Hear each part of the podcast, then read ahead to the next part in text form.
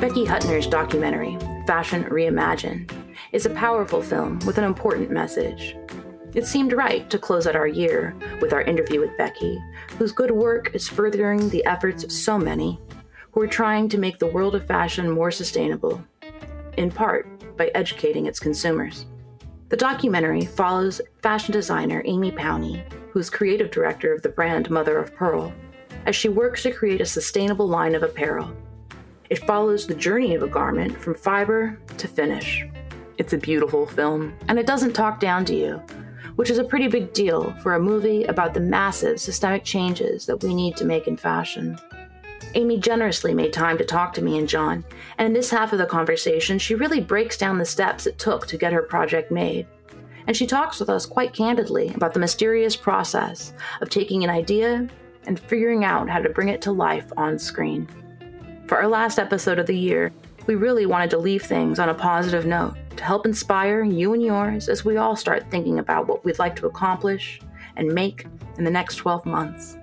Becky's enthusiasm, the love that she so clearly has for this work that she has dedicated her life to, it was the perfect way to close our season. We'll see you again in 2024. I want to briefly circle a little bit back. You know, we talked about the hard work that you put, the team put into balancing and striking the right pacing and tone between the micro and the macro.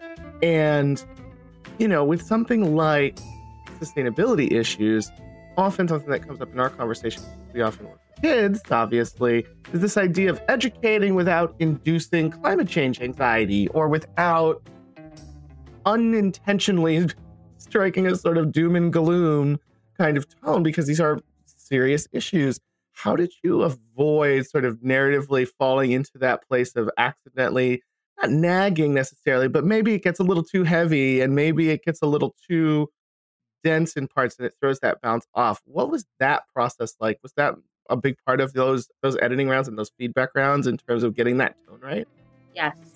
Absolutely. And and there's been an evolution in my personal life alongside my filmmaking life in how to communicate these issues effectively without triggering people, without putting people off, without making people feel guilty.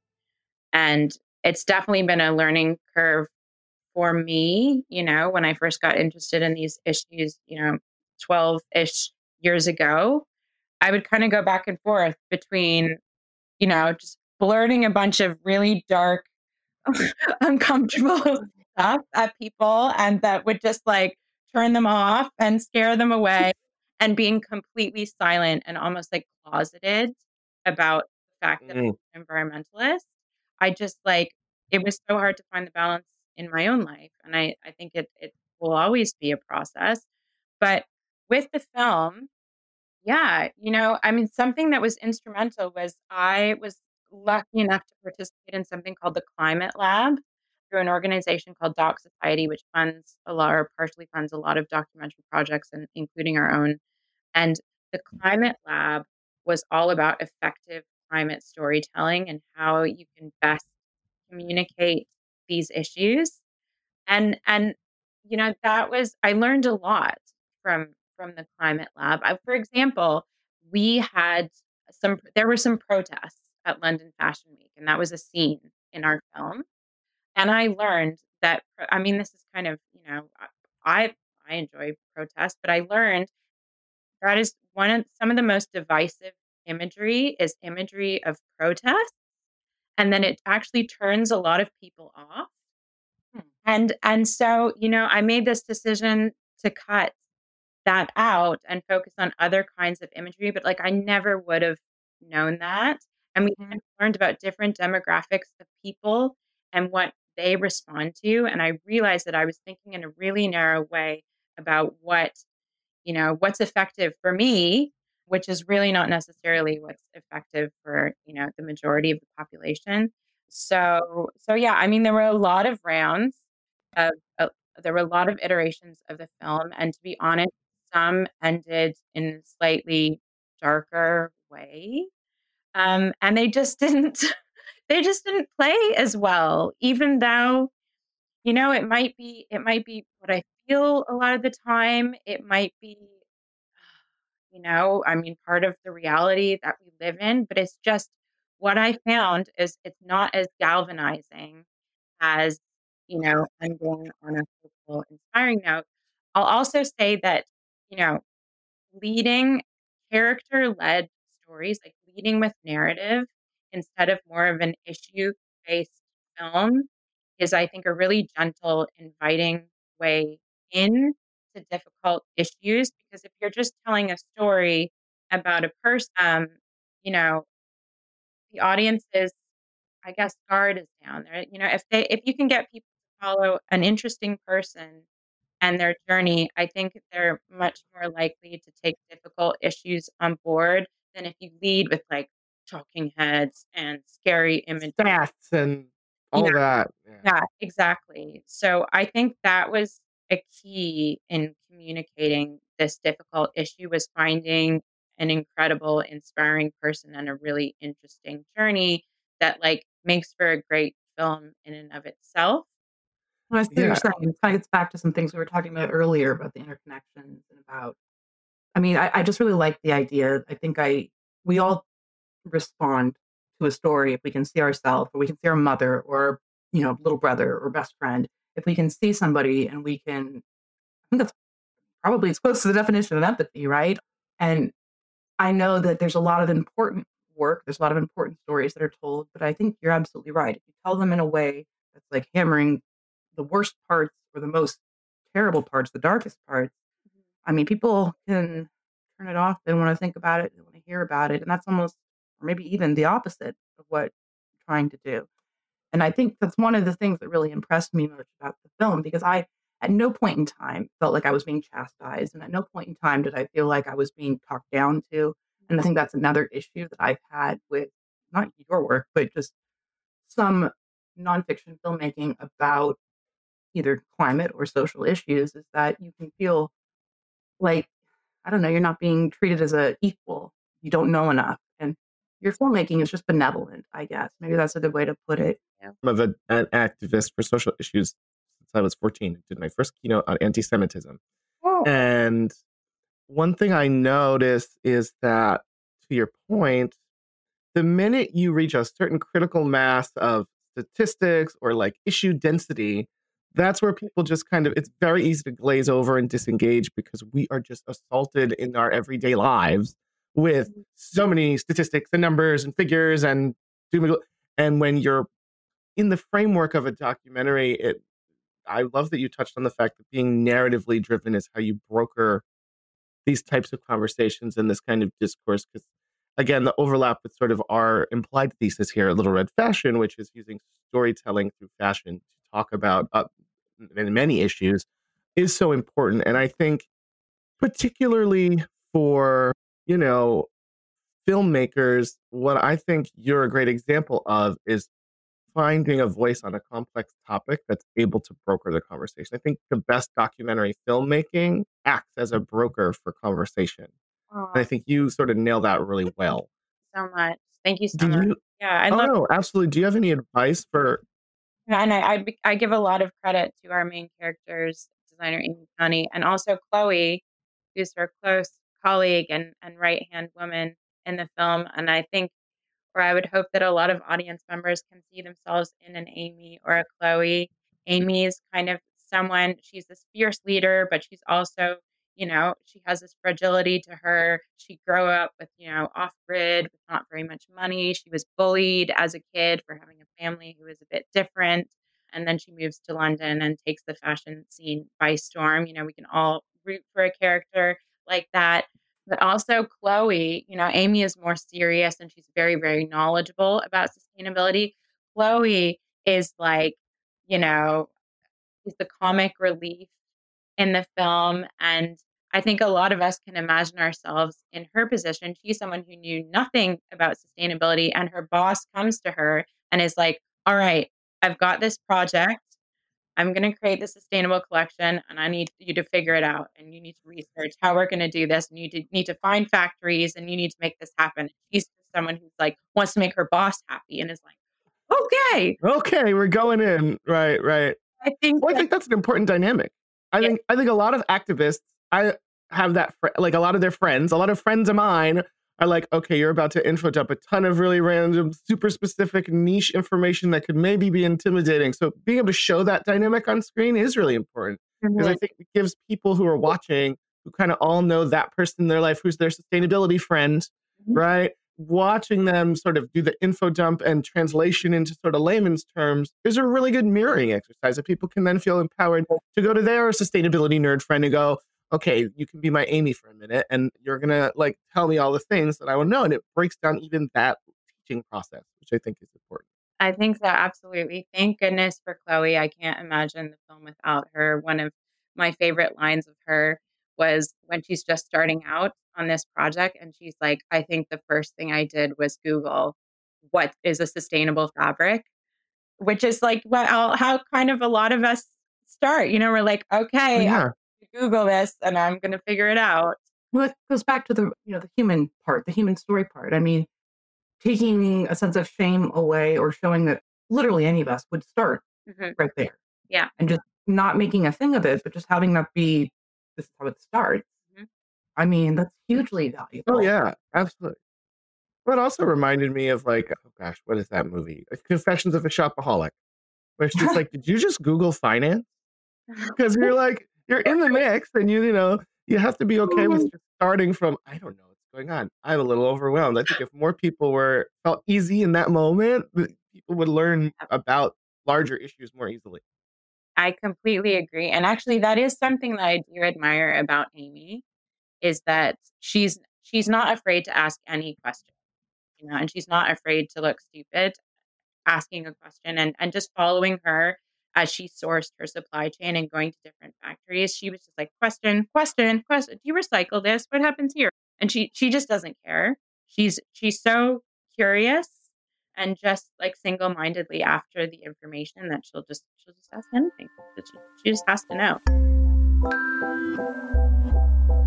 Well, I just think that leads really nicely into this next question because we're talking about here is a, I mean, I know that there were people probably of all genders working on your project, or at least, you know, whatever. It's not the point. But the point being that it's a group of women, very talented, capable women. Mm-hmm. And so with our everything that we do is really focused on empowering and supporting and providing tools. We talk a lot about a toolbox for younger people. So for girls or young women or just young filmmakers in general, mm-hmm. do you think that there's any particular do's and don'ts that they should be avoiding, even if they're just getting started as children or teenagers, mm-hmm. or what they should try to do or focus on? Yeah. Yes, absolutely. So, you know, the tips that I have are things that I I wish I had done myself and I really fell short of doing. And I just look back and I'm like, oh, Becky, man, I you know, I wish we'd done the things. So so one of them is just like I forget I forget the source of this quote, but the best way to get started is to get started.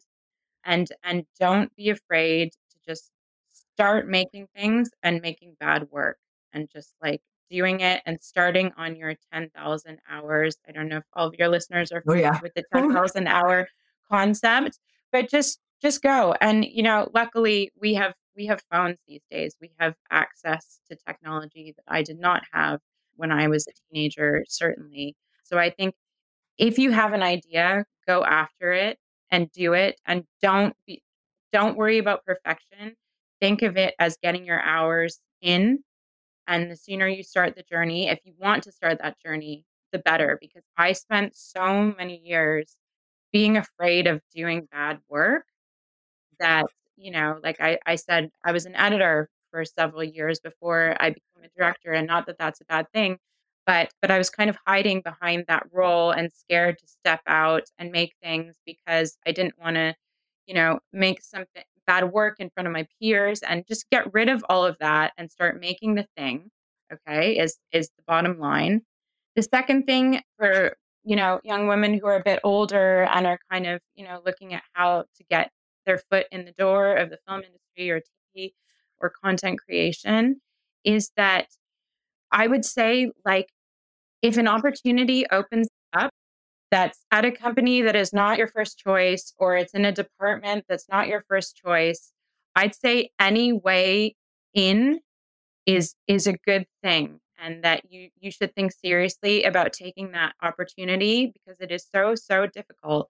And i always think back to a mistake that i made when i graduated university. I had an internship at an amazing production company that represented many directors that i hugely admired and i was offered a receptionist job at that company and i didn't take it because i didn't want to be seen by these people that i admire so much as a mm. receptionist mm. And I'm like, stupid, stupid.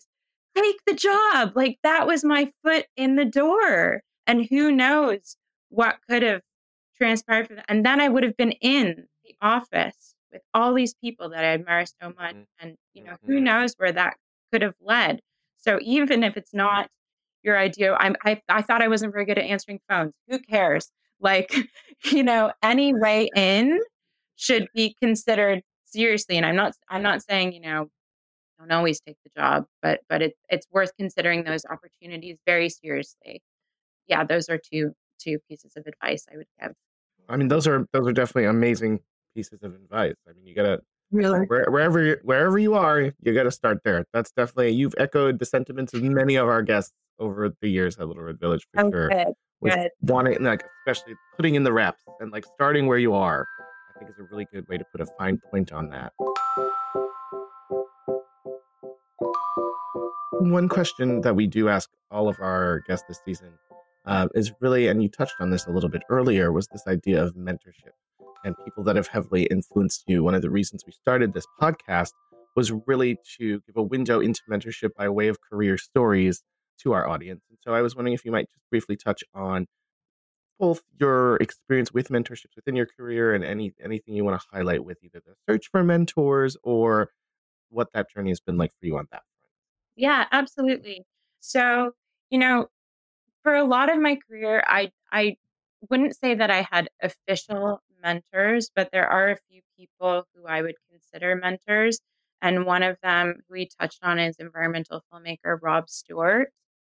And, you know, the subject matter that he was to focus on in his film. Basically, I mean, he was like a superhero to me, and he was using his filmmaking to help save the planet. And and yeah, I mean, I learned, I first learned about, you know, the plight of the planet, about climate change from Rob Stewart. So that in itself was hugely instrumental in terms of the path that I've taken as a filmmaker and just, you know, his style of filmmaking was also very inspirational to me. He's very, very scrappy. Talk about like just starting where you are. You know, he was a photographer who just started, just found the video setting on his still camera one day when he spotted, you know, an issue, some illegal fishing going on in it. You know, his career evolved from there. From there. He really scrappy. It was often like just him on a mission with his camera. He was on camera too. So he was, yeah, he was a wonderful mentor. Um, and then, sorry, there's like really loud thunder. I don't know. No, it's fine. That. Um, but you know, another mentor who I also mentioned was Vesna Tudich, my sales agent that I met at Berlin Film Festival. Um, Vesna is someone who is an industry veteran in the doc world. She started out as a filmmaker herself. She's incredibly well connected. And for whatever reason, she took a huge personal interest in my own career, which I just feel so, so lucky for because she's really beloved in the industry and knows so many filmmakers. And I'm, I'm, she's, she, you know, while we're not working together on my next project, she's someone who I send cuts of the trailer to, I send treatments to, and she's always very happy to look at my work and give very honest, tough love feedback. What you really Essential. she is absolutely no nonsense, and she's a very busy lady. So there's no flowery language. There's it's just like cut to the chase. It's really good to have someone like that in your life. Actually, I mean that's also that kind of you know rolls into a tip as well is that when I want feedback on my work, I don't show it to my best friend who's just going to give me tons of compliments. Mm.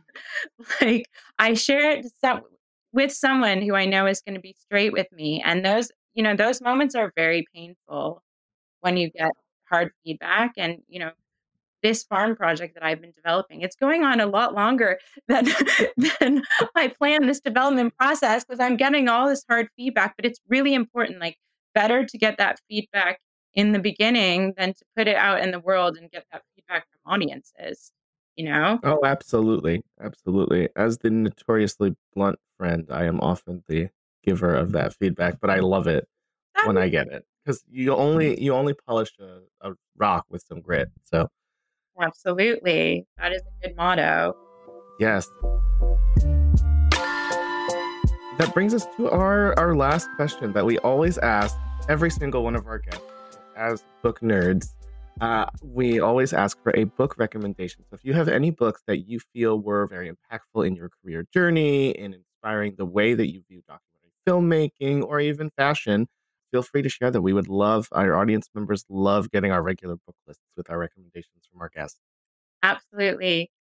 There are so many. I chose to focus on a fashion one, a sustainable fashion one, and I'm just going to hold it up here. It's called mm. Cradle to Cradle. Are you guys familiar with that one? I'm not. I'm not familiar with this one either, but I can tell you that Rachel and I are going to run to Alibris and or Amazon and Yes. I, I don't know if you can see all of the dog eared pages mm-hmm. and it's like hugely underlined with lots of notes. no, sorry, I mean, so many books, my favorites are tabbed. Yeah, noted. every other page. The authors are, I hope I'm getting their names right, Michael Braungart and William McDonough. And it was published in the early 2000s and was kind of a pioneering book about circularity. So it's all about designing in a regenerative way, designing in a way that nature just works automatically. You know, there's like nature, um, nature uses all of its own waste. You know, how can we design these systems that give back as much or more as we take from them? It's a beautiful book on all kinds of design, like architecture. Oh, it sounds wonderful. Yeah, um, it's incredible.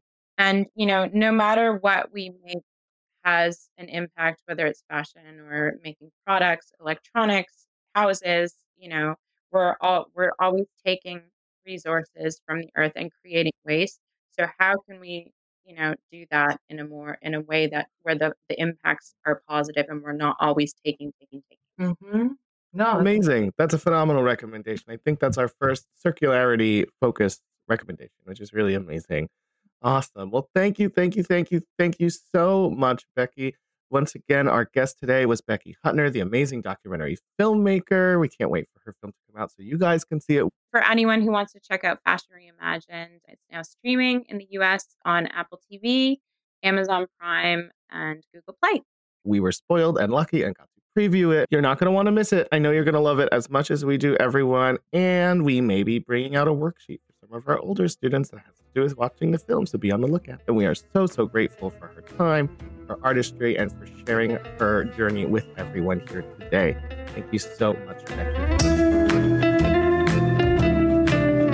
That was a wonderful, amazing way to end this season of Little Red Village with our phenomenal guest, the filmmaker and documentarian Becky Hutner. As always, on to the footnotes. Let's kick off with Doc Society. Becky mentioned an organization that was really helpful in terms of funding and supporting documentary filmmakers like her called Doc Society.